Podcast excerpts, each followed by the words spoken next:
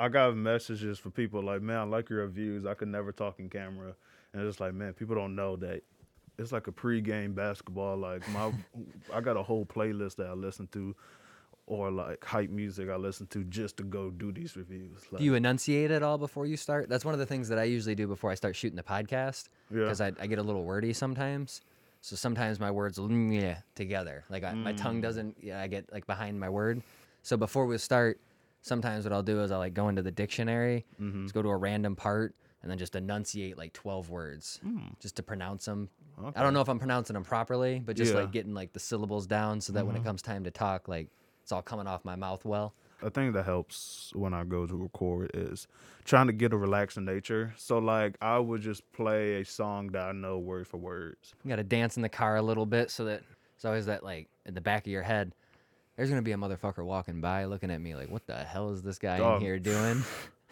So it's nice to do the little stuff that you can do to make yourself, like, I'm going to sing out loud. I'm going to move and dance around. If people are looking at me right now, yeah. it's good, because at the end of the day, that's what I'm about to be doing anyways. Because as soon as I get... It's kind of like a pregame for a basketball game. Oh, yeah. this, that's my that's my layup line. Uh, sing, dance, all the way to the restaurant, and then like as soon as I park, it's like, all right, hit the whistle, and like, all right, it's game. Like you just gotta get it out the way. Oh yeah.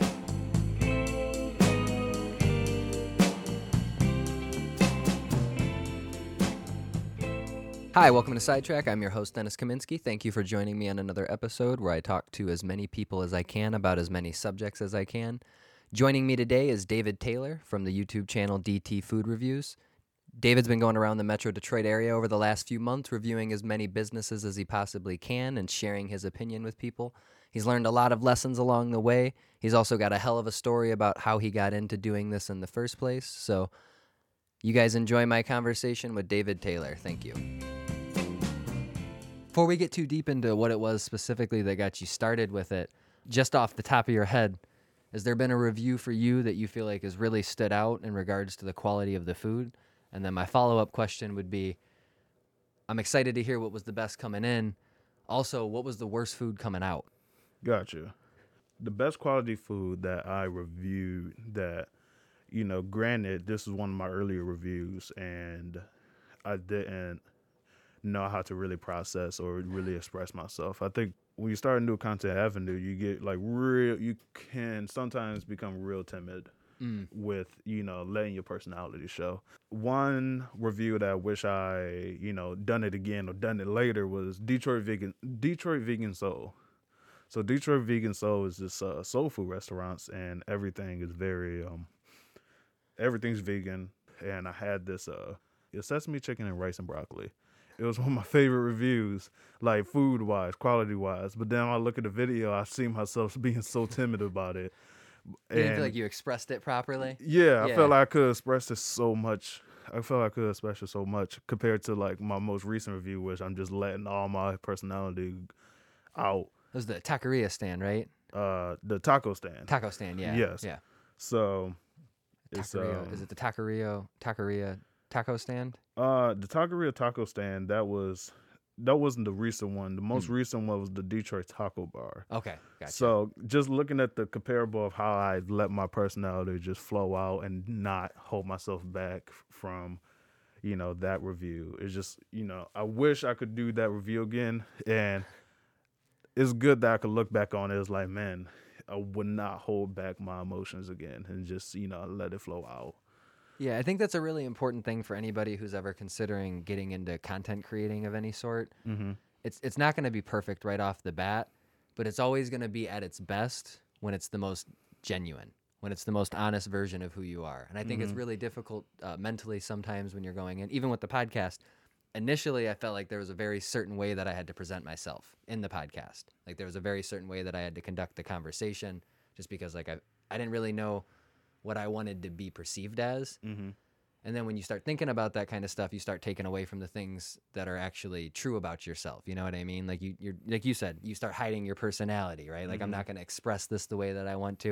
I actually did notice that because I watched your most recent one right before you got here just to kind of like touch up on your content. And after every single bite, you gave some sort of expression. Mm-hmm. You know what I mean? Like you could see it in your... Mm, the yeah. eyes roll in the back of your head a like little bit. It was like things that like, like I hid yeah, at the exactly. beginning. that now I'm just like, you know, just just letting it go. Did you ever feel like early on, and I haven't seen this in your videos necessarily, but did you feel like you had to be a very professional food critic early on, and as time has gone on, you've kind of uh, grown into just fuck it, I'm just gonna, this is what I like and this is how it is? Did you feel like incentive early to to really touch on the ingredients and the way that the, the flavors blend into each other and, and all those other kind of things, or did you? Uh, I think it was a mix. I think I wanted to come off as a professional, have people take me serious, but then I didn't want to slip into something that I'm just not. Yeah. So like halfway through like making all these videos, it's just at one point it's like, man, I just have to remember that I'm really just, I'm just here eating food in my car and just having fun, and that people are going to watch it, whoever watch it. And, you know, I felt need to explain myself at the intro of everything. And it's just, you know, I did just like, you know, just, you know, lower my shoulders, unhinge my jaw, and just kind of relax and did it. It was a lot of pressure at first because I was like, man, I want to be taken serious off the bat. Yeah. I, you know, I want people like come to me, especially when they need to know how good this food is. And it's just like, you know, it's okay to just eat your food in your car and talk a little bit, because that's all people want to. They want a genuine, genuine person, because it's it's been times I've had, you know, quote unquote, you know, not high quality food. And I could have lied, but that's just, I wouldn't been general on it. People would have said, oh, you know, you, you said like it was everything. Yeah. Yeah. You said it was good, but your facial expression kind of told it. And, you know, knowing myself, I can't really hide my facial expressions. So I I don't want to come off as disingen- uh, disingenuous about it. Of course. Things. So. Um, yeah, I definitely took myself a lot serious at first, and then it's just been a slow just release of the shoulders and just sitting back, just like I'm just eating food in my car, talking about if the food is good or not. Speaking of like releases, which one released the worst? Which uh, one came out of your body in the most uh, unpleasant of ways? Because that's how I'm always on the other end of it too when I watch the food. Uh-huh. The better it looks, I know sometimes the worse it is coming out. So if you could give anybody, not any caution, like precautionary measures, but like, hey, this food's bomb as fuck, but just so you know, your butthole's gonna be burning for the next week afterwards. You got oh. anything like that? Okay, okay, okay. I must tell you, um, this is probably, man, if I had to pick one that like came, like just came out just really bad, I would give it, you know, granted, the food was amazing, and go on record, the food was amazing.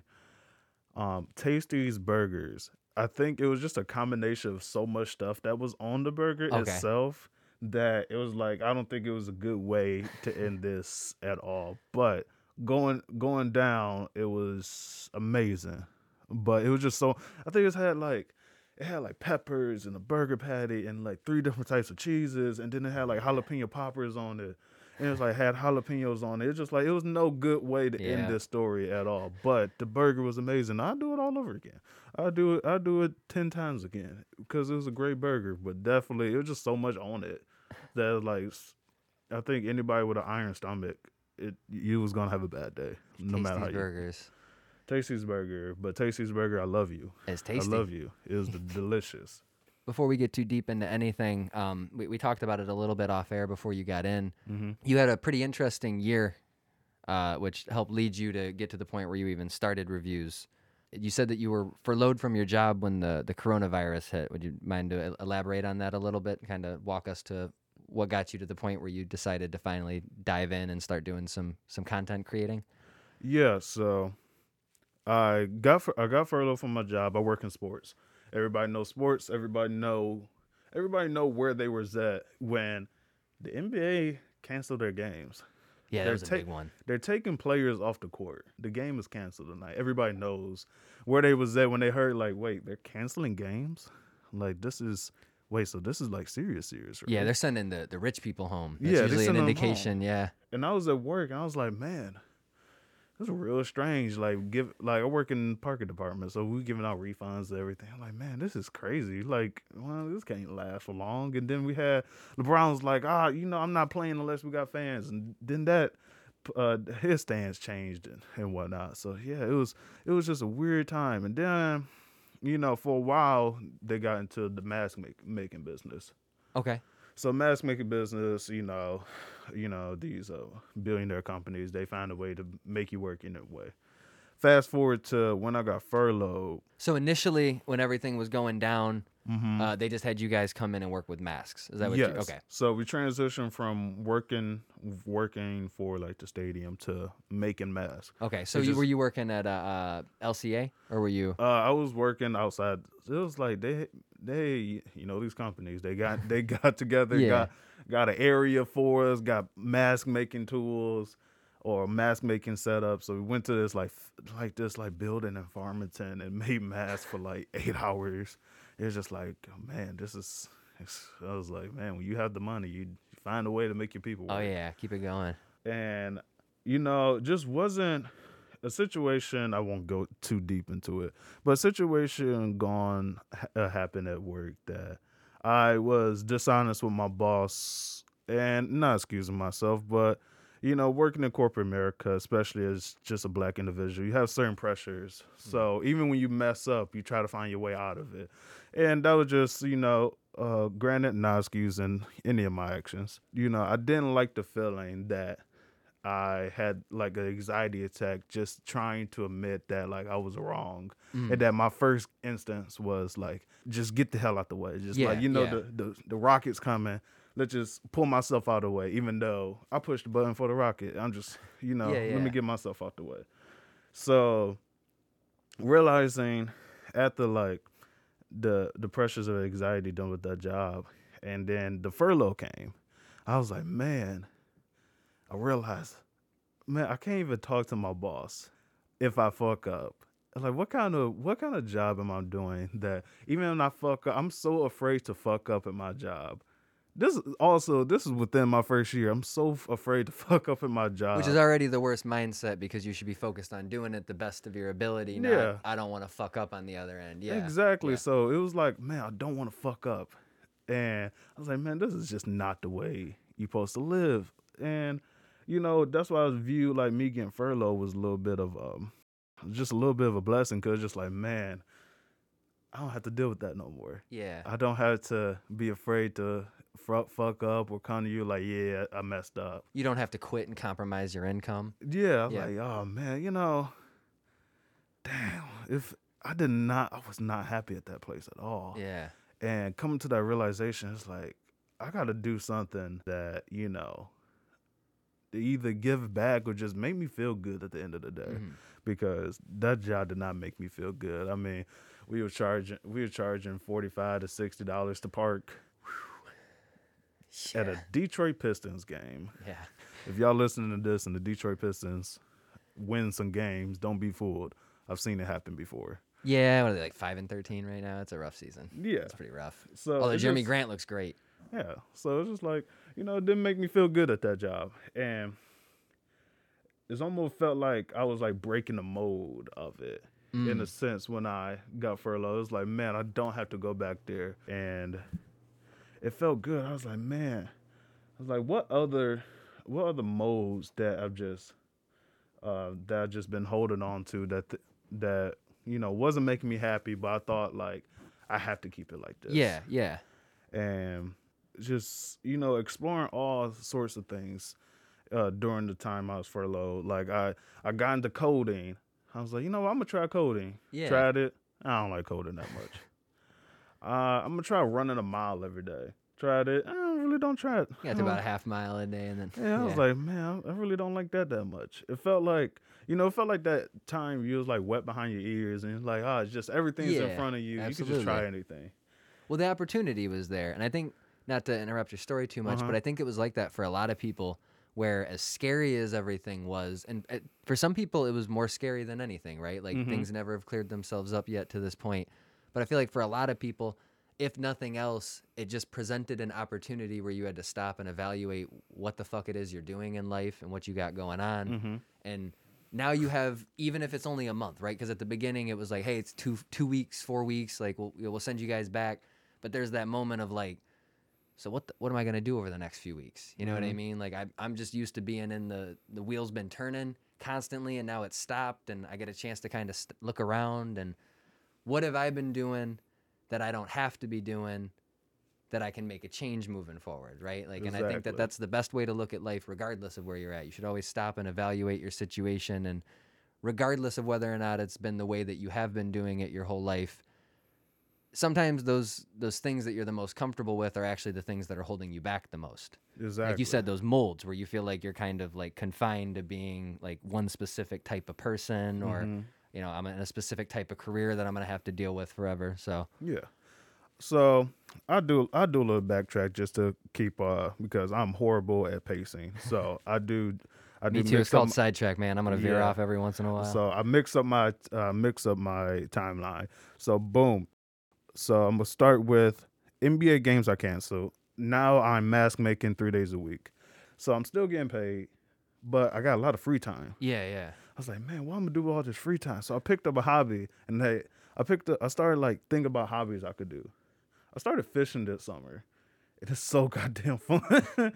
Fishing is the shit. So post your fish pics uh, in your profile pictures, in your dating profiles. If you like fishing, don't be afraid to hold up your big uh, your big catch. Don't let don't let social media fool you. If you got a hobby and you like want to people want to let people know about it, don't be afraid to post your fish pics, because when I caught my first big one, I was like, man, this is shit. I want to post this everywhere. I was you like, man. Share it, yeah. yeah. I was like, oh, man, it's always a, you know, you'll see things like, oh, it's always a guy holding up a fish in the profile picture. I was like, oh, man, that's lame. You got till, that trophy mentality right there. Yeah, when you finally till caught, I caught yep. my first fish, I was like, okay, that is. Yeah. You do want to hold hold it up and take a Proudly, picture of yeah. it. I was like, all right. So that was the summer. So I got into fishing. I was like, all right, it's a steady hobby. Then I moved out. The day I moved out, I got furloughed. Mm. I was like, man, I was like, what the fuck? Life's a bitch, huh? It's got a like, funny way of balancing itself out. I was out. like, I just signed this lease, and yeah. then you called me on like a furlough. I was like, okay, damn. I was like, Phew. So sitting in my apartment, I was like, man, what am I going to do? I was like, you know, I'm like, me and my friends chop up ideas. Like, oh, we're going to stream. I streamed a little bit. I was like, we're going to make YouTube videos. My friends continue doing that. I just, I'm just like a guest on it. I was like, man, you know, I really like food. And I really like not eating the same food, because I felt like we eat the same food all the time. Yeah, you get your menu. Yeah, I was yeah. like, man, it's like you really just don't go to the same places. I mean, this granted, this was everybody was just ordering takeout. Yeah. And, and it's just like, ah, you know, everybody said, fuck, oh, shit. Hey, can I cuss on here? Yeah, you can say whatever right, you want. Yeah. All right, all right, yeah. It's everybody, like the fifteenth time you've done it. Everybody was just eating, just eating. Everybody during the pandemic was just fucking fucking eating. Hey, I got to put on those uh, quarantine twenty. Yeah, exactly. Yeah. I was like, man, we just eating the same stuff. I was like, we just ate the same stuff for like eight months straight, from like March to September. Like, oh, man, we've been eating. We've been eating a lot. And this was the same things. I was like, man, you know, there's no one out there that does food review. And I was like, uh, okay, that's wrong. I was like, okay, people do food reviews. That That's not right, Dave. People do a lot of food reviews in Metro Detroit. I was like, yeah. Granted, this is all happening in my head. So but it's not just the biggest market, so I could see why yeah. you'd immediately go there. Like, I could stream, or I could differentiate myself by jumping into this food review thing, because I don't really know people around me who are doing it like that. Yeah, exactly. Yeah. So, you know, did my did my research about it. Just about September, October. Did my research about it. I was like, you know, not to hate on anybody that does, does like, have a food review.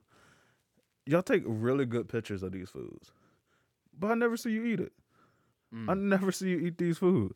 And it's like, you, it's certain type of emotion you could put when, like, oh, yeah. eating food that can make people eat it. Like, for instance, Guy Fieri. You know something good because it's a reaction. Yeah. yeah. It's like, oh, man, that's delicious. Yeah. Or like, oh, man, you the man. It's a fist bump. Yeah. It's like, oh, he doesn't say anything. He just just one bit. You can mm. see it in his eyes, yeah. Yeah, it's just like, you know, these pictures are really great pictures. I, I mean, I, I use my phone for my pictures. And people probably just use, like, you know, professional cameras. Or they could use phones, too. I was like, but it's, like, I don't know if you enjoying it or you just good at taking pictures. Yeah, yeah. Like, how do I know this food is good if I can't see your initial reaction? That's why I'm, I'm very careful. I'm very careful not to give up how I think about the food from my initial reaction. Yeah, yeah. I try to. It doesn't always work, but I try to. And you want to be able to visually express the way that you're feeling while you're you're taking it in. Yeah, because yeah. when I see when I see Guy Fieri, you can see a really good picture of a food. Like, oh man, that's delicious.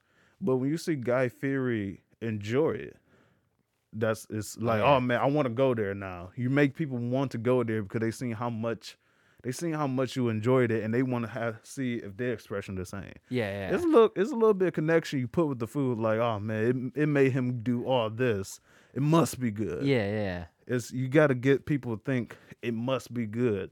Like, oh, you know that. Oh man, that looks good. But like when you see somebody react to it, like, oh man, it must be good. Yeah, you see, yeah. you see all the expressions he made. It must be good. Well, all food looks good in pictures.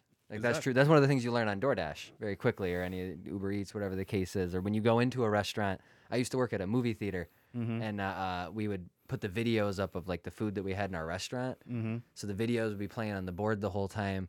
And they'd have all the fake food, right? Like the prop food and the pictures. So then they'd, you know, they'd show the cheese being pulled off perfectly, and the strings are attached up until the point where they just don't need to be anymore. And then right. it perfectly snaps, and everything looks as good as it possibly can. And then you pull out the food from our kitchen, and we worked at a movie theater, so you can guess that shit wasn't good. Yeah, it wasn't good at all. You know, it's a, just a connection you wanted to put with the food. And I was just like, I was thinking to myself, I was talking to my friends that. You know, it's not enough people just, it's not enough people. I could fill a, vo- fill a void in it. You're like, sure, I don't have the huge following. People have been doing this for a while, but, you know, people can't talk like me. Mm-hmm. Like, people, they don't have my personality. And it's just finding something you could do and, you know, just capitalizing on it. Absolutely. Like, maybe I don't have the following or the camera quality, but people can't talk like me. You can't take yeah. that away from me. It's really hard to get in front of a camera as much as people, as as many times that I've, I've as I've done it. It's really hard to get in front of a camera. Oh, yeah. I really wanted to eat something different each time. I wanted to eat something different. I wanted. I didn't want to really support chain restaurants. Like, no offense to them, but we have these small businesses, and we yeah. always talk about, you know, shopping small. But we never we never think about the restaurants. We go yeah. to the same restaurants every time for quick and quick and cheap. And I was like, you know, restaurants count as small businesses, oh, yeah. and they need our help during this as almost much more as, than anybody. Yeah, more than yeah. anybody. And it's like, man, we could go to we could go to any fast food restaurants or, you know, any chain restaurants. It's like, oh, you know, we're helping them out, but you know. Your little mom and pop sandwich shop that specializes in chicken sandwiches, you know, you pop in, you know, every couple times a week. Yeah, yeah. That that just make make their day. Just, oh, you got a big order, or you want to take somebody take somebody uh, get some food. Like, you know, these places appreciate you so much. Oh yeah. Because, you know, during the pandemic, they just uh, they need so much help. Absolutely. So it's just really important to just put like, hey. These places are here. I know, I know what DoorDash or Uber Eats say. They you show the food around you. You pick the places like, oh man, that sounds delicious now. But you know, try, you know, look around a little bit. Yeah, try out this Fat Daddy's place. Yeah, try, try out the Peepo's. Yeah, all yeah, the places. Try, try out something. Yeah. So I just really wanted. Uh, I felt a l- little bit as a you know discoverer. Or adventurer when it comes to like yeah. finding these places, and I felt like I was giving back. So I was like, "Oh man, that made me feel good." Absolutely. So that's what really, you know, that's really what's really drives the channel. Just me discovering new food, and it's a chance that people could watch me eat, and it's a chance that somebody like add a customer somewhere. Because I'm not, I'm not really looking for a profit. Yeah, I just want to taste good food. Like that's, that's the main thing. I want to taste something that's good that maybe I never had tried before. I think it's really interesting how just getting in, getting caught in a cycle, breaking free is always the best feeling in the world. But when you find out, like, A, I can break free, and this will incentivize me to go try all these different places, and B. Maybe on top of that, I can help some small business owners make a little bit of extra money. I can give them a little bit of additional promotion. Mm-hmm. It's a lot of people say support small businesses by just tweeting that term, right? Support, support small businesses. But they don't shop at small businesses as often as they should. Generally, they're ordering all their shit from Amazon or whatever the case is. And mm-hmm. they'll go to a small mom and pop shop every once in a while to maybe to get a specific need. But I think with food especially, like as great as some of the chains can be, eventually it gets old. You know what I mean? Like that's mm-hmm. how I always felt. That's one of the, when I moved out to Portland, the food trucks they had out there Whew. were hands down the best food I've ever had in my entire life. I can and only I, imagine. I never in my life thought that I'd ever try like an Indian-Mexican fusion food truck. And I got there, and it, it worked. Like, it worked way better than I expected it to, and I got a chance to meet a lot of really cool people. That was the biggest thing, and I'm sure that oh, you've had some of experiences yourself where so, you meet some of these people who are just so, and all they care about is giving, right? Because they're they're chefs, right? People who make food are the best people in the world because all they care about is making sure people are fed.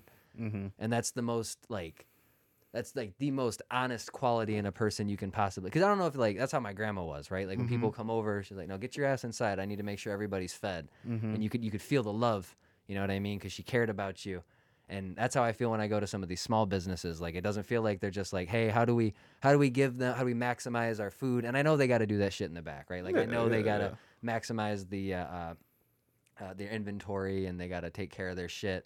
And they, they don't want to give you too much of something. But you go to Domino's. I used to work at Domino's. That's the reason I say it.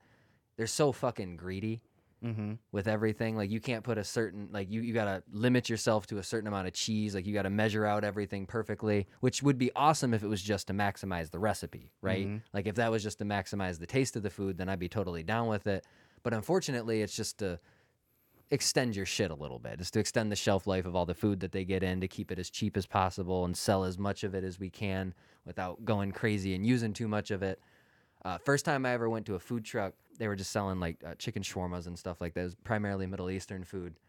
And I watched the dude go, hey, you want spicy sauce? Yeah, go ahead and hook me up with some spicy sauce. Dumped some on. You want a little bit more? Yeah, go ahead and hook me up with a little bit more. All right, I got you. Hold up. If I tried that shit at Domino's, I'd get yelled at. Mm-hmm. You know what I mean? Like, hey, you, you want me to hook you up with a little bit more pepperoni? It's like, no, we only put forty pepperoni on a large pizza. They got to pay extra to go up above and beyond. You know what I mean? Like, mm-hmm. so you, you can see it in the people, and then you also get a chance to meet them and learn their stories, and that's that's always the coolest thing in the world. Because so many so many times I've met either during Instagram uh, Instagram D Ms or uh, it was a really slow time when I went to, I believe, Um Burger Grill, and you know, I re- rarely goes to, I'm not a vegan, but I like trying vegan food. Yeah. I think it's fun. I think, like, how how do you get this to taste like it's not vegan? I love, I, I, you know, I'm so interested in that. Like, how did you get that to taste? How do you get that fake chicken to taste like chicken? How the yeah. fuck you do that? So I, I went into um, um Burger Grill. Granted, I, I hope this is Um Burger Grill, but I was just staring at the menu. I was like, man, I don't really don't know what to, I don't know what I want. This guy that was cooking, this guy that was cooking behind the counter came across. It was like, hey, uh, came came across the counter. I'm in front of the counter. So me and him not, now next to each other. Like, hey, have you been here before? And this is the owner. Yeah. And he runs he runs the Instagram and everything. He came, stopped cooking, came around the counter like, hey, you need any help f- picking out oh, what yeah. you eat? Like, I can help you. I can tell you what's good. What do you like? Like, oh, you could try this and that. Like, he... Took taking his time, just just dropping everything. Like, hey, you got this? All right, I'll be right back. Came around the corner. It just greeted me. Yeah, I was like, you know, you don't get that. Yeah, absolutely. Yeah, you, you never get, get that going into a chain. Yeah, you get you get a pissed you know, off busboy. Yeah, sit like, down at this table. You get oh, what what do you have? What yeah. do you have to order? Because you're gonna order the same thing. So like, what do you yeah. what are you gonna order today? And uh, the Instagram D Ms I've gotten. Uh, people just happy to be promoted or happy oh, yeah. to get tro- chose for a review. Like, so happy that I enjoyed it and that they want to repost it. And just, you know, a lot of people forget that food is an art. Absolutely. Food is as much as an art as painting. I agree. Music, dance, any other art form. And when people see you enjoy it, that makes them feel good. Absolutely. Like, granted, sometimes it's to go, or sometimes the cook don't really get to see you because they in the uh, they in the back. But when people see your reaction to their food, that makes them feel a certain type of way. Is is art? It's not yeah. just it's not just food. Is is art to them because they created it, they practiced it. Over and over again to oh, yeah, get the it. The craft of cooking is a very difficult craft to master. Yeah, and they took their time in getting it just the way they wanted. And to see that all their hard work, all the time, all the food they thrown out because they messed up, and you enjoy it, like you like, it makes them feel good. So seeing the D Ms and messages like, oh man, like, I loved your review, come back again, or next time is on me, like, oh, I got something else for you to try out. It's like, man, this is, you know, this is yeah, people's art. Absolutely. So it's a, you know, this is not a Bash Chain podcast yeah, yeah. Ep- episode, but, you know, it's the, you know, recognizing that these small businesses need the promotion. Absolutely. And they got great food. So yeah. why not try something, you know, break, breaking the mold a little bit, try something oh, yeah. new. So, you know. I love rooting for the underdog too, man. I, I love it when you see a small business grow to something sustainable. Makes me feel good. Oh, yeah. I think it's um, it's almost like a, I almost feel like a treasure hunter. I think I mentioned that. Like, I feel like a discoverer. Yeah. Like, I feel like an adventurer when I find these small places. Like, Fat Daddy's in Riverview. That place, you could drive past that place maybe like nine times. And not even see it, yeah. Not even yep. see it. And it has one of the best chicken sandwiches I've ever tasted. And I felt like, man, I, it's like, like, oh, man, I found treasure. Like, you know. And now you got to tell people, like, hey, look what I found. Yeah, you're drawing out the map for them on YouTube. You're, you're drawing out the maps for them. You're showing them where the X's are at. Exactly. Yep. So it's like, you know, I'm going to go, I'm going to discover this place, write a review about it, and now people know where it's at. To that point, what is your selection process for choosing uh, which types of restaurants you're going to review next? Because I feel like that'd be really difficult. Like, do you just kind of look and looked at reviews yourself? Do you look to see, like, the quality is high, or do you try to just find, like, the most obscure niche-type places? Or what? what is your general approach when you're you're going into the week looking for a new place to review? The last thing I check is your social media. Okay. Are you helping yourself at least? Because social media these days, no matter how you want to cut it dry, it just it's just what it is. Yeah, so it's where I, we it's where we communicate. It's the, like yeah. it's it's what helps me, it helps you, helps you, helps me. So that's the last thing. That's the last thing I check is see if you are you even trying to prom- promote yourself. Yeah. So it's you know Instagram is free.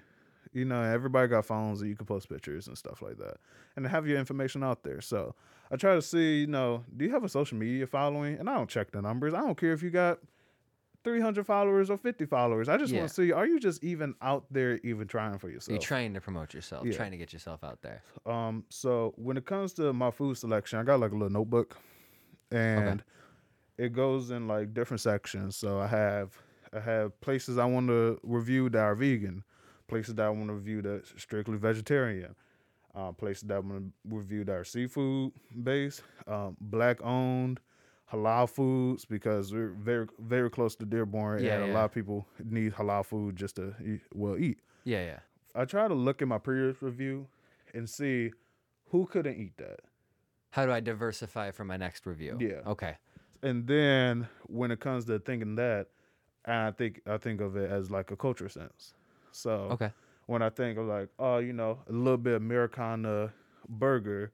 Next, can I get more uh, vegan soul food? Yeah, yeah, vegan soul food, or can I get um, was it Peruvian food? Yeah, or can I get maybe Chinese or Mexican or uh, halal food? We got.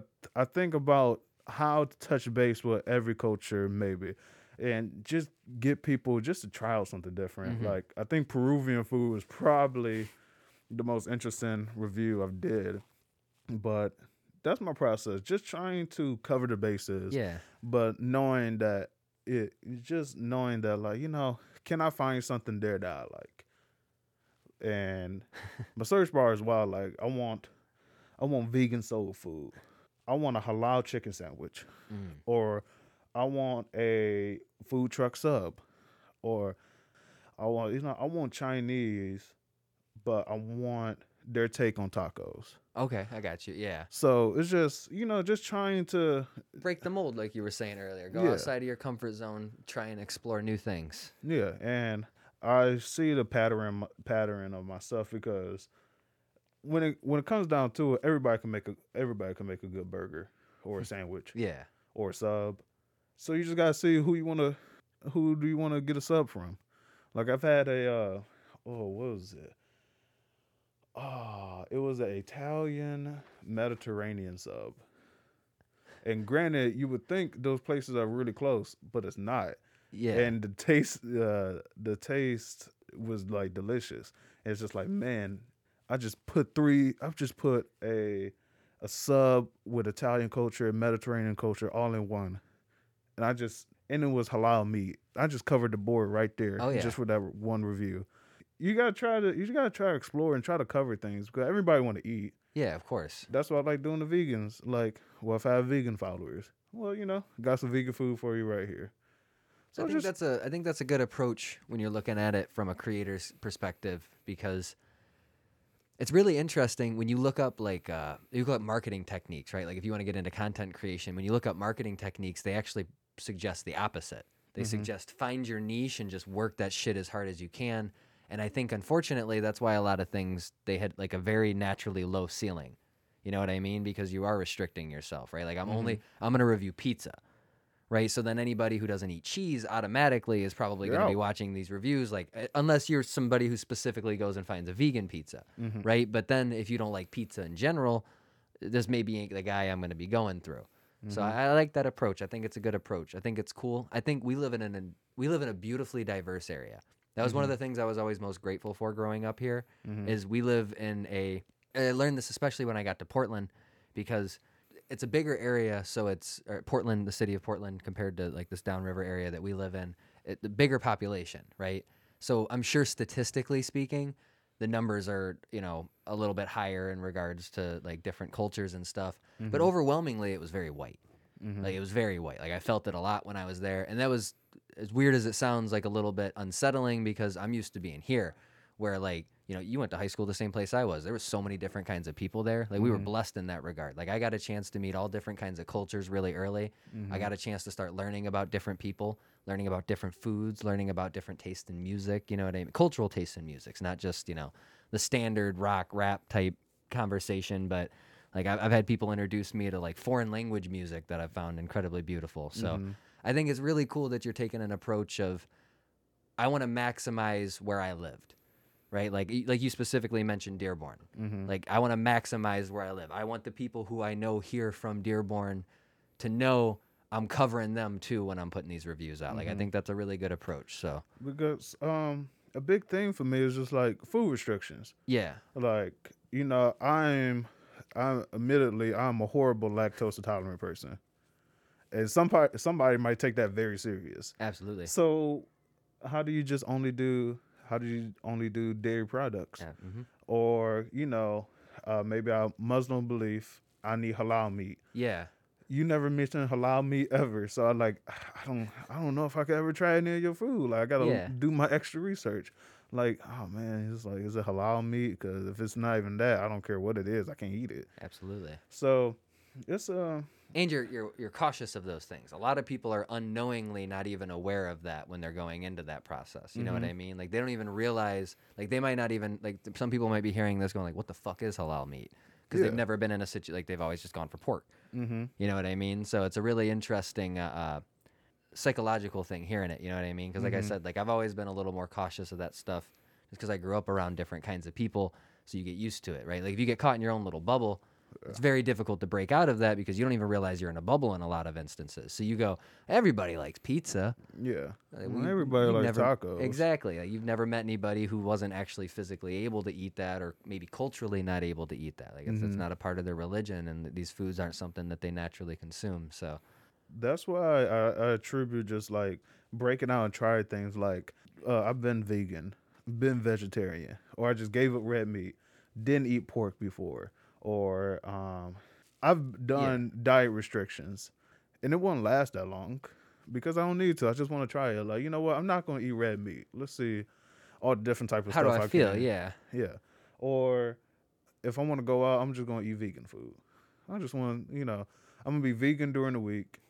And then on the weekends, that's when I ha- that's when I have my meat. Like I think my ability to try things is my also attributes to my abilities to acknowledge. Like, you know, you ever did a you ever did a diet and people ask you like, oh, why are you doing that? Yeah, I've seen that a thousand times. Somebody goes, it's just like, yeah. I've mentioned that I, I didn't eat red meat before, and it's like, I love steak. Like, well, I didn't say you didn't love steak. Yeah. I just said I didn't eat red meat right now. It wasn't forever. It was just like, it was like uh, you see the reaction of people when you mention these things. It's rare that people think about others when it comes to, you know, food restrictions. Absolutely. Um, and it's especially interesting to your point where long term, if you ever ended up being forced into a dietary or like a restricted diet, right? Like you ever mm-hmm. had like a medical situation come up and they were forcing you into a restricted diet. Mm-hmm. Well, you're built for that now. You know what I mean? Like mm-hmm. something like that would probably be really difficult for me because I spent a lot of my life as a really picky eater. Mm-hmm. And just recently within the last few years have I been expanding my, my palate, I guess. So if they told me now, like you're restricted and you can't eat, you know, this type of food and this type of food, mm-hmm. that'd probably be a very difficult adjustment for me because it's not something that I've really, I haven't regularly pushed myself out of my boundaries. You know what I mean? So mm-hmm. you've been vegan. So if they told you, hey, you can't have meat for one reason or another, or mm-hmm. you've broken from a vegan diet. And I've, I've met some people who have had vegan diets who have then found out like, hey, you need something, like you have to have some meat, yeah. you're, you're unhealthy with this.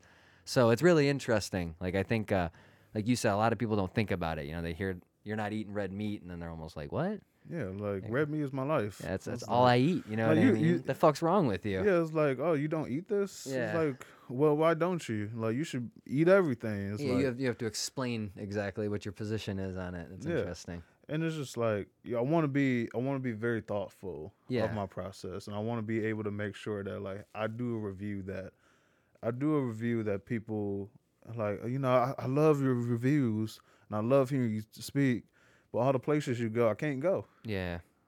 I try to diversify, and I try to find something for everyone. I know I know the smart plan is just to be a uh, have a niche, niche market. Yeah, jump into something. And yeah. I know what people will probably say along the road, like, oh, David, you need to figure out yeah. uh, your niche.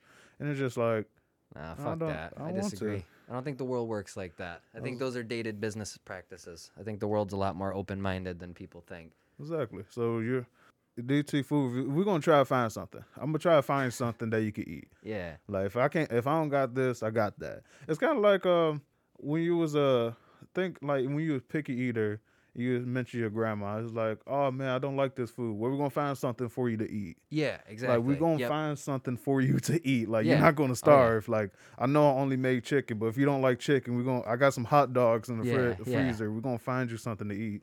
Like, oh, you don't like meat? Well, I got some bread and some P B and J. We're going to find you something to eat. Absolutely. So you got to, you know, just, just being thoughtful about it. Like, we're going to find, we all going to eat. So we just got to find something. Do you feel like you take that same approach to other things in life outside of just food? Do you feel like you're generally uh, culturally open-minded in regards to the hobbies that you participate in or some of the other arts and stuff that you consume? Do you feel like you take that same approach everywhere in life? Or is this something that you've especially developed over the last year with the, the COVID restrictions? I think I've taken this, you know, in all places in my life. I think I've tried, I always tell myself I try everything twice. Yeah. Because the first time might be a fluke.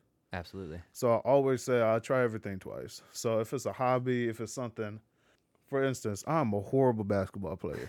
I am god awful.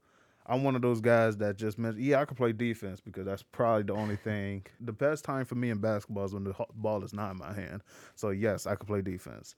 If my friend needed a body for a rec game, I was like, man, I, I don't, I have no idea what I'm doing over here. And it's just being able to just, like, jump on the court like, hey, David, we just need you to play. Yeah. I was like, all right. Like, oh, just, uh, this, is, this is a little bit of fun, but, like, I know what I'm doing slightly. I'm a little bit of an athlete.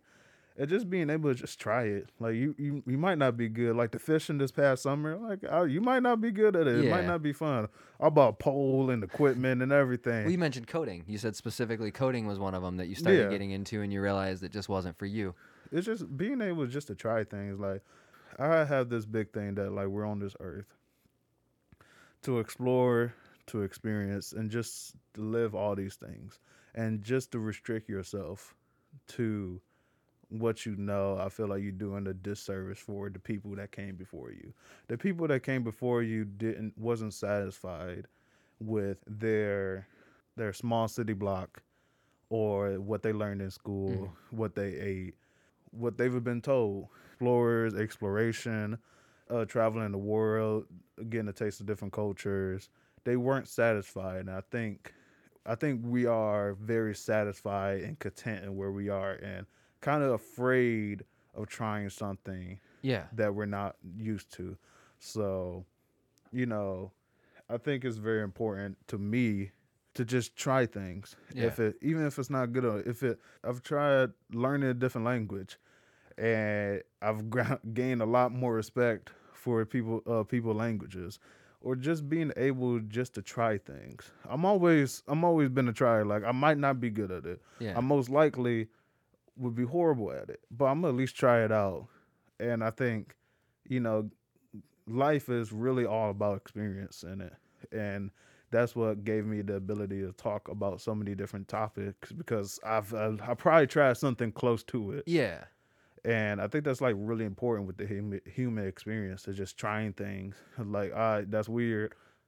I'm going to still try it, though. It's something I always, like, really took pride in. Just, you Absolutely. know, just trying it. Unless it's, like, something, like, really dangerous. Yeah, or you're going to hurt somebody, yeah. Yeah, like, hurt somebody or hurt myself. Like, of course. I'm going to at least try it. Like, I could name a lot of things that I've tried for, like, months. And it's just, like, you did all these. Like, yes, I've... I've tried it all. Jumped all in. I've jumped all in in a lot of things, Dennis. Like, a lot.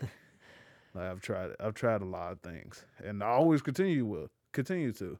I think the human life experience is about, you know, exploring your dislikes and your yeah. likes. Because would you want to be laying on your deathbed thinking, man, I wish I tried more things. I wish I could tell a story about my life. Like, man, I dated a girl, and we used to go ballrooming every weekend for six months. Yeah. I found out I don't like ballroom dancing. I was like, ah, man, I don't like that. Have you been ballroom dancing? Uh, nope. Okay. Nope. But I was going to say, like, that's one I'm excited to explore, if that's the case. That sounds like a hell of a, yeah, but. Yeah. It's just like, you know, what do you want to say at the end, like, at I the agree. end of it all?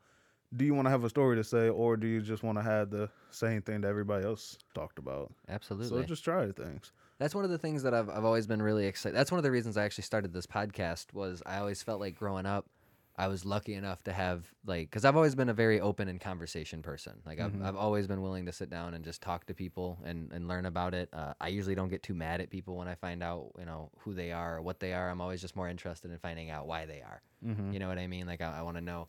So I've been lucky enough, I think, in life to, to have a lot of conversations where I've learned a lot of information that's that's either completely shifted my perspective, or it's taught me lessons that I still carry with me today that I probably never would have had if I would have stayed within my comfort zone. And that's one of the reasons that I actually started the podcast, was I was excited to potentially share those conversations with other people. You know what I mean? Like, mm-hmm. I was excited to have somebody on who can tell me about their experience, you know, transitioning from red meat to an exclusively vegan diet, mm-hmm. because I don't know if I'll ever experience that myself necessarily, but for anybody who's maybe on the fence about it, hearing somebody's positive experience might make it a little bit of an easier jump for them to make.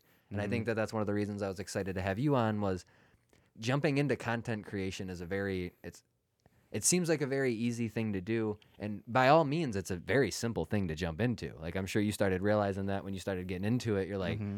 I can I can make do with the shit I got. It's maybe not necessarily the quality that I want it to be, right, but I can make it happen.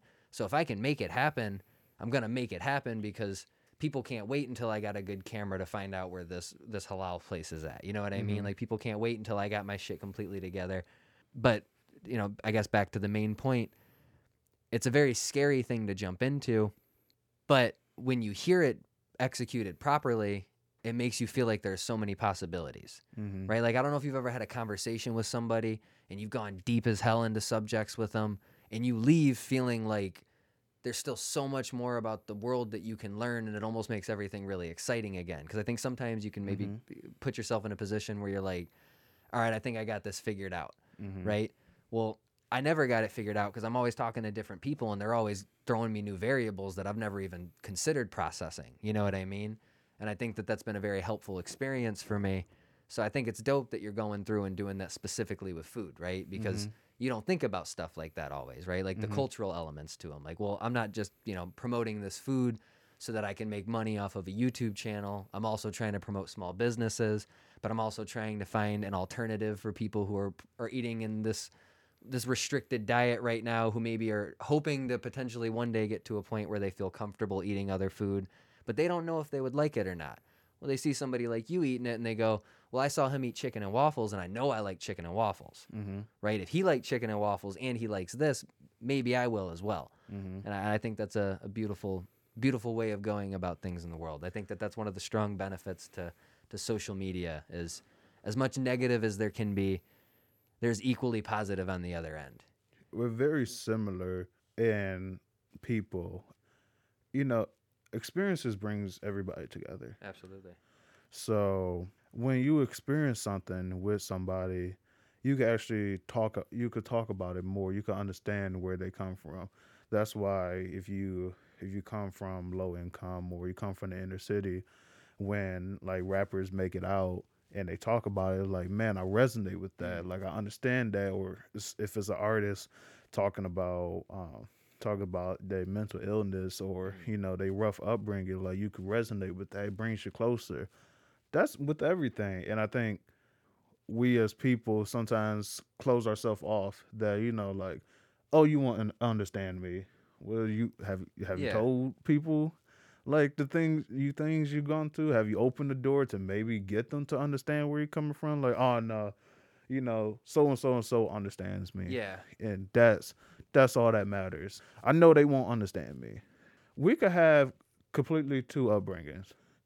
But man, I, you know, maybe our childhood kind of sucked. Or like maybe like maybe our biggest bully was our oldest sibling. Yeah. It was little things that, you know, that could bring us together. It was like, oh man, I, lo- I lost a parent at a young age. Yeah. You know, me too. Like, it's like little things that could bring oh, yeah. people together. And then we just, you know, shared experiences, everything. And, you know, if we shared more experiences that, you know, we realized that we're not that, you know, we're not as different as we like yeah, to believe absolutely. we are. Surface level, sure. Yeah. But we are very similar when it comes to our experiences. Yeah, well, we're built the same. You yeah. know what I mean? And it's interesting because it, it, a lot of it is experiences. And when you meet people who have had experiences that you've never thought about, like, it opens up your worldview. And you just see everything clear. Do you know mm-hmm. what I mean? Like, it almost feels like, uh, like you know, like widescreen movies, mm-hmm. right? So they got, like, the, the block off of it. Feels like every time you talk to somebody, it gets a little less wide. Mm-hmm. You know what I mean? And you'll probably never see the full fit picture because you'll never have a chance to the full. And if we could, then life would be crazy different right now, right? Because somebody right. would have had everything figured out. But you spend your whole life just getting it a little bit clearer, and a little bit sharper, and a little bit more. And to me, it's almost difficult because it feels like there's so many restrictions on conversations right now, and it breaks my heart. Because some of the most insightful conversations that I've had with people have been some of the most difficult conversations that I've ever had to people. Mm-hmm. I don't know if that makes sense entirely. No, that makes sense. But uh, uh, like, not to get too deep into the conversation, but obviously I'm a Caucasian dude, right? Like, I'm a white guy. So in a lot of instances, I had to learn about culture the hard way, mm-hmm. right? Like, I had to learn about it from a, an assumption that I had about life. And then I've talked to people and they've completely broken that entirely. And it's it's given me a completely different perspective on things. Mm-hmm. And it's made me a better person in a lot of ways. You know what I mean? Because I don't, I feel like it's not as narrow of a viewpoint. It'd be naive to assume it's still not a narrow viewpoint. You know what mm-hmm. I mean? Because, like, I can only ever live off of my experiences, of course. But just having some of the conversations with some of the, you know, the, the people that I've met in life, they've they've expanded it just enough to the point where I feel like I now see some things that I didn't see before. And it's sad sometimes because then you see maybe some things that you'd done in life that weren't, they didn't make everybody feel okay or whatever the case is. But, you know, you eventually get to a point where, as difficult as it is to have that conversation, it made me better. It's like exercise almost, right? Mm-hmm. Like, it, it doesn't feel good in the moment when you're doing push-ups, right? Like, it hurts, you know, your muscles are, they're pushing, you know what I mean? But eventually you learn to love that hurt. You know what I mean? Like, when you when you really want to develop yourself and grow into it. Definitely. And I feel like in conversations it's the same thing. Like, it's it's very it's very difficult because you you know, it's a very fine line that you have to walk when you're talking to somebody. But like I said, some of the hardest conversations that I've ever had to have in life have benefited me so much more than like the simple surface level shit. You know what I'm saying? You know, we don't talk enough as a people. Yeah. We don't talk enough. And we do assume a lot in that, you know, you know why that's offensive. Yeah. Some people might never even, you know, some people might never even gave it a second thought or never been taught that. you assuming that they had a good upbringing. You assuming that their education system mm-hmm. was good. You assuming that the people that brought them into their life was morally good. Absolutely, yeah. You assume all these things. It's like, well, you examples of people like, oh, well, they figure it out, but you assume that they are like them. I think we do a lot of assuming when it comes to, you know, just experiences in life. And granted, you understand the people who are taking full-fledged advantage of it. Yeah. In, like, a de- demonizing way. But I think we do a lot of assum- assuming when it comes to life and our experiences. Another assumption is that, like, oh, you're grown. You should just Google. You should just know what that means. Yeah, yeah. And we just do so we do so, so much assuming when it comes to life experiences. I agree. And if you would just, you know, take a while just to, like, talk to people when it comes to it and learning from the source itself without just assuming that they should know. Yeah. Then, you know, a lot of things could be explained in different sorts of ways. I and agree. It's just, I mean, the conversation is hard because you're just like, man, I can't believe you was this oblivious to this. Yeah. Or on the other end, you're you're too proud to maybe admit that you don't see something in a certain way and you don't want to. Like, you talk to somebody and necessary, like, uh, a really good example I had one time, uh, it was a while back, and it's it's kind of inconsequential, of course, but, like, like it was a musical thing. I'm a huge Cure fan. I don't know if you ever listened to The Cure. Nope. I always, like, I grew up around people making fun of their music, right? Mm-hmm. Like, it was, like, the, the gayest music in the world, and they used that term in a very offensive way, right? Mm-hmm. So even though I got to the point where I didn't necessarily view the world like that, like, I didn't view the term gay as an insult, there was still that negative association that I had with the music. You know what I mean? Because mm-hmm. like growing up, I had heard people say stuff like that. And I didn't even realize until I actually went out of my way to listen to them one time that I really liked like five of their songs. And I knew I really liked five of their songs, but I didn't know it was quite that artist. Mm-hmm. Right. So it's a very inconsequential example, of course, because it's just about musical taste. But since then, their music helped me through depression. Mm-hmm. Do you know what I'm saying? So if I'd have lived my entire life with that dumbass misconception and a conversation that I had when I was eleven or twelve years old with some stupid ass kid who's just talking mad shit, mm-hmm. then I wouldn't have maybe been alive in this situation. And that's a, an extreme scenario, of course, but yeah. you know what I mean? Like, it's, it's valid. Like, in that situation, like, there's a, there was a, a door that I didn't even see. And once I saw it, I got to walk through it, and it was better for me in life. Mm-hmm. You know what I mean? Yeah, it's it's really valid, especially when it comes to music. How many times have your black friends been caught listening to music like, wait, you listen to that? Or like, or you listen to rock and roll? Yeah, or you listen yeah. to this alternative rock or this uh, pop punk? It was like, you know, you put these assumptions, just to any petty things like music, yep. that like, just because of my background, I can't listen to this music. Or oh, yeah. they put a negative assumption, just anything that you like, and it's just, you know, now you don't get a chance to experience it. Yep. You know, it's disheartening that people just shy away from just experiencing things. Like, I used to have this big thing. I was like, man, I hate country. Uh, then I found, like, two songs that I like. Oh, yeah. Yeah, it's like, do, do I mean, do I still hate country? No. Do I still like country? Eh. Maybe not, just, but at the same time, yeah. Like, like that used to be, people still say that, like, oh, what kind of music you listen to? Anything but country. Yeah. I was like, man, country must be really bad then. And then, like, I found two songs that I liked, and I was just like, you know, country's not that bad. And people just, if people just give it a chance. Oh, yeah. I love Patsy Cline. I don't know if you ever listened to Patsy Cline. Patsy as, Cline. As, an older, as an older country artist, but. You know, if I had to think of a country art, uh, you know, funny thing is, you know, everybody likes a country song because everybody like cars. Everybody like cars. Everybody like Life is a Highway. Yeah, you like, like a country song. song. Yeah. So you you don't hate country. You you like that song, but um, now it's a, another stigmatization because I found the song. It was like by, it's a song by Luke Bryan, but now he. He is now considered stadium country, so that's not real country. Oh yeah, he's too big for. He's not outlaw country. Yeah, yeah he's not, so I was he's like, not you know, Williams. It's yeah. always a stipulation yeah. that people comes with, like, oh, you like country, but you don't like real country. Oh yeah, you like stadium you pop country. You see that country. A lot in hip hop right now. Yeah, like these aren't real rappers. Yeah, this ain't the real rap. You know what I mean? This ain't the shit that I grew up on. This ain't real rap music. This like, is just whatever these kids are doing. But I was like, you know, yeah. and not is especially in music, trying to keep up with music. Like I, I was like, man, what is the kids listening to? And I listened to, I was like, you know, am I gonna listen to this every day? No. I was like, but you know, it's not bad. Yeah, it's not bad music. Yeah. It's not bad enough for me to wake up like to shit on to something that people like. Know like you know mean. What? Yeah. You know, N B A Young Boy, I have no idea wh- why you like them. Anybody that liked them is stupid. Like, you don't have to wake up and do that. It's just, yeah. it's it's really just, you know, a preference and just giving a chance of it. And I think a lot of people just don't even give it things that they're not known a chance when it comes to life, music, art.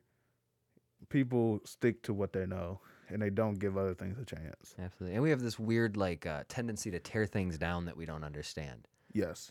Like, because to your point right there with the N B A Youngboy thing, like some people, to be honest, some people when they hear it don't love it, but mm-hmm. they hate the idea of it getting popular more than they hate it. So they're going to go ahead and overcompensate and like, well, I'm just going to trash this to the point where other people maybe don't fuck with it because I don't want this dude hitting the top because I don't want this sound being the new sound. Mm-hmm. But at the end of the day, it's not like all the art. artists that you listen to in your life just disappear when something new comes out. Yeah, exactly. That's the beauty of Spotify for me. Mm-hmm. Like, I guess I could maybe see it being more of a cultural problem if you're still doing physical sales of albums, right? Like, if you go to an album shop and there's none of the good shit that you like because it's only the new shit that you don't like. Like, I could see that being, like, physically more of a problem. Mm-hmm. But, like, I have instant access to almost every artist historically's entire catalog. Entire like, thing. The, So any song I want to hear on a moment's notice, I can pull up and play. So it's really weird to be super critical of something that I'm not necessarily a fan of.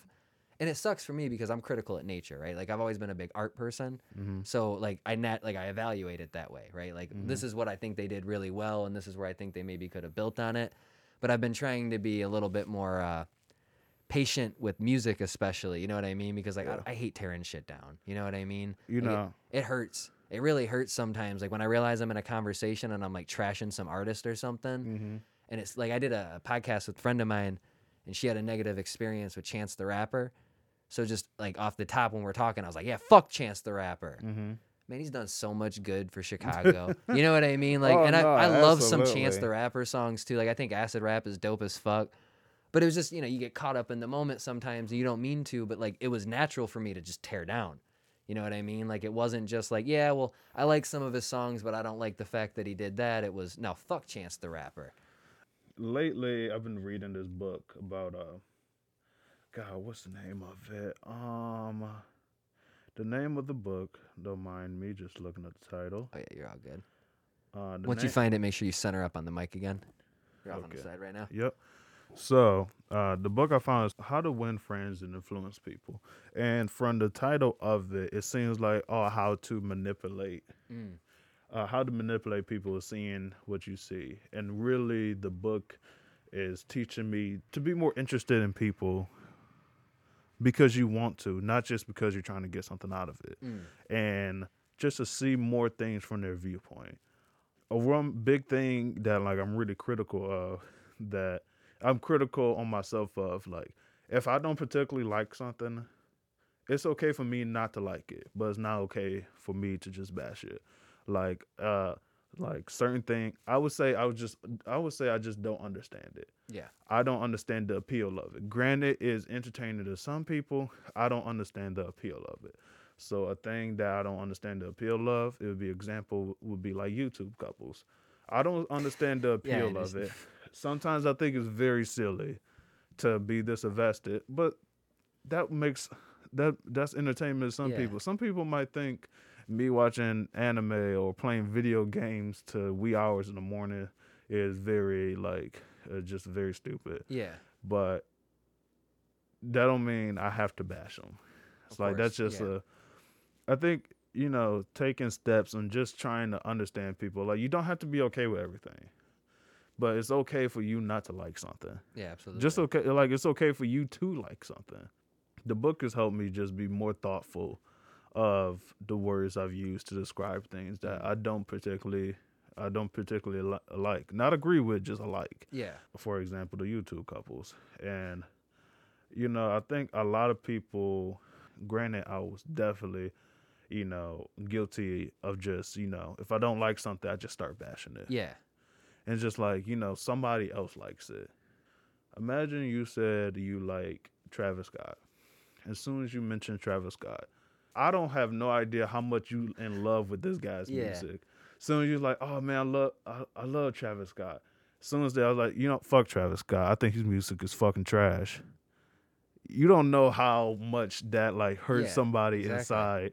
Because they might, they might, they might adore Travis Scott, but as soon as they open up with something they like, your first thing was just to shoot it Shut down. It down, yeah, exactly. It was like, oh, you, you know, it's he doesn't make good music. I don't know why people like him, and that's something that's like really dear to them. And so I think it's um, I think it's uh, you know, just trying to get an understanding, just being okay not liking something. Yeah, and you know. It's, I mean, that's a lot of societal standards when it comes to it. Like, I was like, it's a lot of group mentality when it comes to, like, oh, you don't like this. I was actually so. going to touch on that with you. I had a, had a question that I kind of wanted to close off on. Uh, one of the things that I've looked back on in life, and a lot of the ideas that I had put into me, was through sports culture, right? Because mm-hmm. I grew up as an athlete. I was playing sports, so I was in a locker room with other men and all that other kind of stuff. And mm-hmm. it's a very competitive environment, not even just, you know, the actual game itself, just, you know, being around other young men my age at the time. Um, and I noticed that some of the things that I have trouble breaking from, I feel like stem from that culture. And I know you played football in college, or not mm-hmm. in college, in, in high school. So I wasn't sure if you've ever had any similar thoughts on that subject, where you've looked back at your days as being like uh, just one of the boys in the football room and having taken some, because that's where like the shitting on thing came from for me, mm-hmm. right? Like you just be bullshitting with all the dudes in the locker room, and then, you know, somebody'd bring something up, but man, shut the fuck up. That's weak as fuck. You're a bitch. You know mm-hmm. what I mean? Or whatever the case was. And I feel like some of that uh, verb, like that's my way of communicating, and I've had difficulties breaking it sometimes. And when I look back, I feel like that's really where I pick that kind of stuff up at. Mm-hmm. A perfect example is Kobe. Yeah. That's a great example. Perfect, perfect example. Everybody hated Kobe. And if you could just look at the way people hated Kobe during his playing time to the way people are uh, hating LeBron during his playing time, it almost mirrors each other yeah. that just because people don't like them, is now it's groups of people don't like them. It's very similar to Steph Curry. Yeah. Which is very similar to just grouping things to like, like, you don't like them, I don't like, like, nah, I don't like them. Or why don't you like them? Well, I don't like them for that reason either. Uh, very easy just to get group up and just, like, band together f- for this uh, hate of, like, a single thing or a mm-hmm. single person. And then, you know, tragically he passed, and then now everybody's like, you know, always rooted for Kobe. Yeah, yeah. It, like, always, always liked Kobe. He was always really good. It was like, you could have did this while he was alive. Yeah. But instead, you spent his career saying you hate Kobe, like, this whole time. Like, for instance, I think Chance the Rapper got a part in the song that he just says, like, fuck you, Kobe, because, like, I hate the Lakers. That's funny. I just said, fuck Chance the Rapper, and yeah. he's been spreading it, too. He said, fuck Kobe. Yeah, so, like, I think it's, like, an old acid rap song. It's, like, everybody hate the Lakers, and he's just like, fuck Kobe. I think it was, like, on Saturday Night Live. Yeah. It was like, man, how do you feel, how do yeah. you feel that you just... Out of your biggest moment on Saturday Night Live, you said everybody hate the Lakers and fuck Kobe. Fuck Kobe. I was like, you know that you. Yeah. In retrospect, that hurts. Yeah. Yeah, the thing that you can't take that you can't yeah. take that back. In retrospect, yeah, you, you really can't take that back. And it's interesting the group mentality that could gain together. That's why you just it's really important to build your own opinion and ideas of a person, even if somebody don't like them. Just take your time to get your own opinion about yeah. it. Because the reason they might like not like them, it might not be a big deal to you. Like, oh, they use too much auto-tune, so I don't like them. Yeah, yeah. So you was like, I don't know. I don't think it's too much. So I think breaking the mold of just the group mentality and just forging your own opinions, that was a real big thing in the locker room, because there's a lot of things in the locker room that's just like, if enough people, if enough, if enough people don't like it, You, you just kind of all... You know, like, yeah, oh, we all don't exactly. like it now. Like, we're yeah. all on the same team. If we don't like this, we, we all don't. So, I think that was a big thing. A lot, I think a lot of people still struggle with that. Oh, yeah. Just, uh, they want to feel included. Yeah, it, it was nice being part of the team. Yeah. You know what I mean? Like, I always loved that environment, but when I look back, I'm like, damn, you can't take that mentality and apply it everywhere. No. Like, it doesn't work in life. It works to a degree in that environment, because even then, there are a lot of kids that don't benefit from that environment, right? Like, it probably makes them less interested in sports. You know what I mean? Mm-hmm. But it's sports is a very unique situation where I, I do think sometimes it helps weed out. I don't know if that makes sense entirely, but, like, it's... It's an interesting culture, you know what I mean? Like, it's yeah. a it's a strongest survive type culture, and, and that's not necessarily applicable in every single field. Mm-hmm. And I think it's a very, not I don't want to say dangerous mentality, but it is a potentially harmful mentality to carry with you outside of that specific scenario. Mm-hmm. I definitely lie, just like forging your own opinion. Like, yeah. we love a player. We love a player on the come up. Oh, yeah. But as soon as they get to the up, yeah, yeah you know, yeah. I don't really like him that much, but we love him on the come up. We love him yeah. when he's sm- we love him when they're small on the bench. We love a good bench player, maybe a great six man. Yeah, yeah. Oh, now we like when Jeremy Lin blows up and he comes out of nowhere and he has those games where he's dropping forty points, but once he's a starting point guard making good money, now he's held to that. St- yeah, yeah. But we love James Harden when he was a six man on the bench oh, yeah. for the OK uh, O K C Thunder. Now, oh, we can't stand James Harden. I was like, James Harden, the same person he was. He's just now he's yeah. he's just a little bit higher. Like, you liked him when he was small. Now that he's grown to, like, a big expert, now it's just like, mm, now we don't like you as much. Like, we love Steph Curry because he was, like, undersized point guard. Oh, yeah, now he's a two-time M V P, and that's a little too far. Yeah, that's a yeah. little too much. Now I don't I don't like him. Like, he plays he plays too good. Yeah, exactly. It's just like, like, all he know, does is shoot threes. Yeah, like, all he does is make threes. Like, that's what he did yeah. when he was that's what he did when he was an undersized that's point guard. That's why he was so exciting to watch. That's why he blew up the way he did. I was like, yeah. you know, it's a it's a group thing. That's why I mean, if, oh, another I guess a football example is the whole Odell thing. Like, oh, oh man, yeah. we love him when he was making these ridiculous catches. But now, oh, you know what? You, he talks too much. I don't, I don't matic- particularly likes when he talks, or because he's at this high standard now. So it's yeah. uh, it's very dangerous not forging your own opinions, because people don't always lead you in the right direction. Oh yeah, I you really gotta completely. figure out that figure that out for yourself. Oh yeah. Well, shit, that's a good way to wrap it back around. You're somebody yourself who likes to develop your own opinions on food. If you're interested in checking out David Here's Reviews, they can find you at? You can find me at on Instagram, D T Food Review, and on YouTube at D T's apostrophe S Food Review. I post on every Tuesday, usually around four o'clock, four o'clock, four thirty, but I will post, and you'll always get an alert on Tuesday of a new post. Stay tuned for new developments and new content this year, also with stay interactive with my Instagram stories. I always try to keep a fun, interacting poll going on to see, you know, where where the stance of on the followers that I have. So you can fo- follow me on Instagram at, at D T Food Review, and come enjoy some content. You know, it's always I'm always gonna find something that you can eat. Yeah, if you guys are interested in checking that out, we'll make sure to put the links below. Make sure you like and subscribe his channel. Follow him on Instagram. Stay interactive. Let's keep it growing. The food food community needs as many positive reviewers as it can possibly get. And I love supporting the Metro Detroit area, so I hope that shit blows up for you, my man. All right. Hey, thanks for having me, man. This is probably, this is pretty cool. I was going to just stay inside all Saturday. So this is pretty cool to be a part of this. Oh, yeah. Well, if you're ever interested in coming back on, let me know, and we'll expand the conversation. It's been nice talking to you, man. It's been a while. It's been nice. Oh, my pleasure. My pleasure.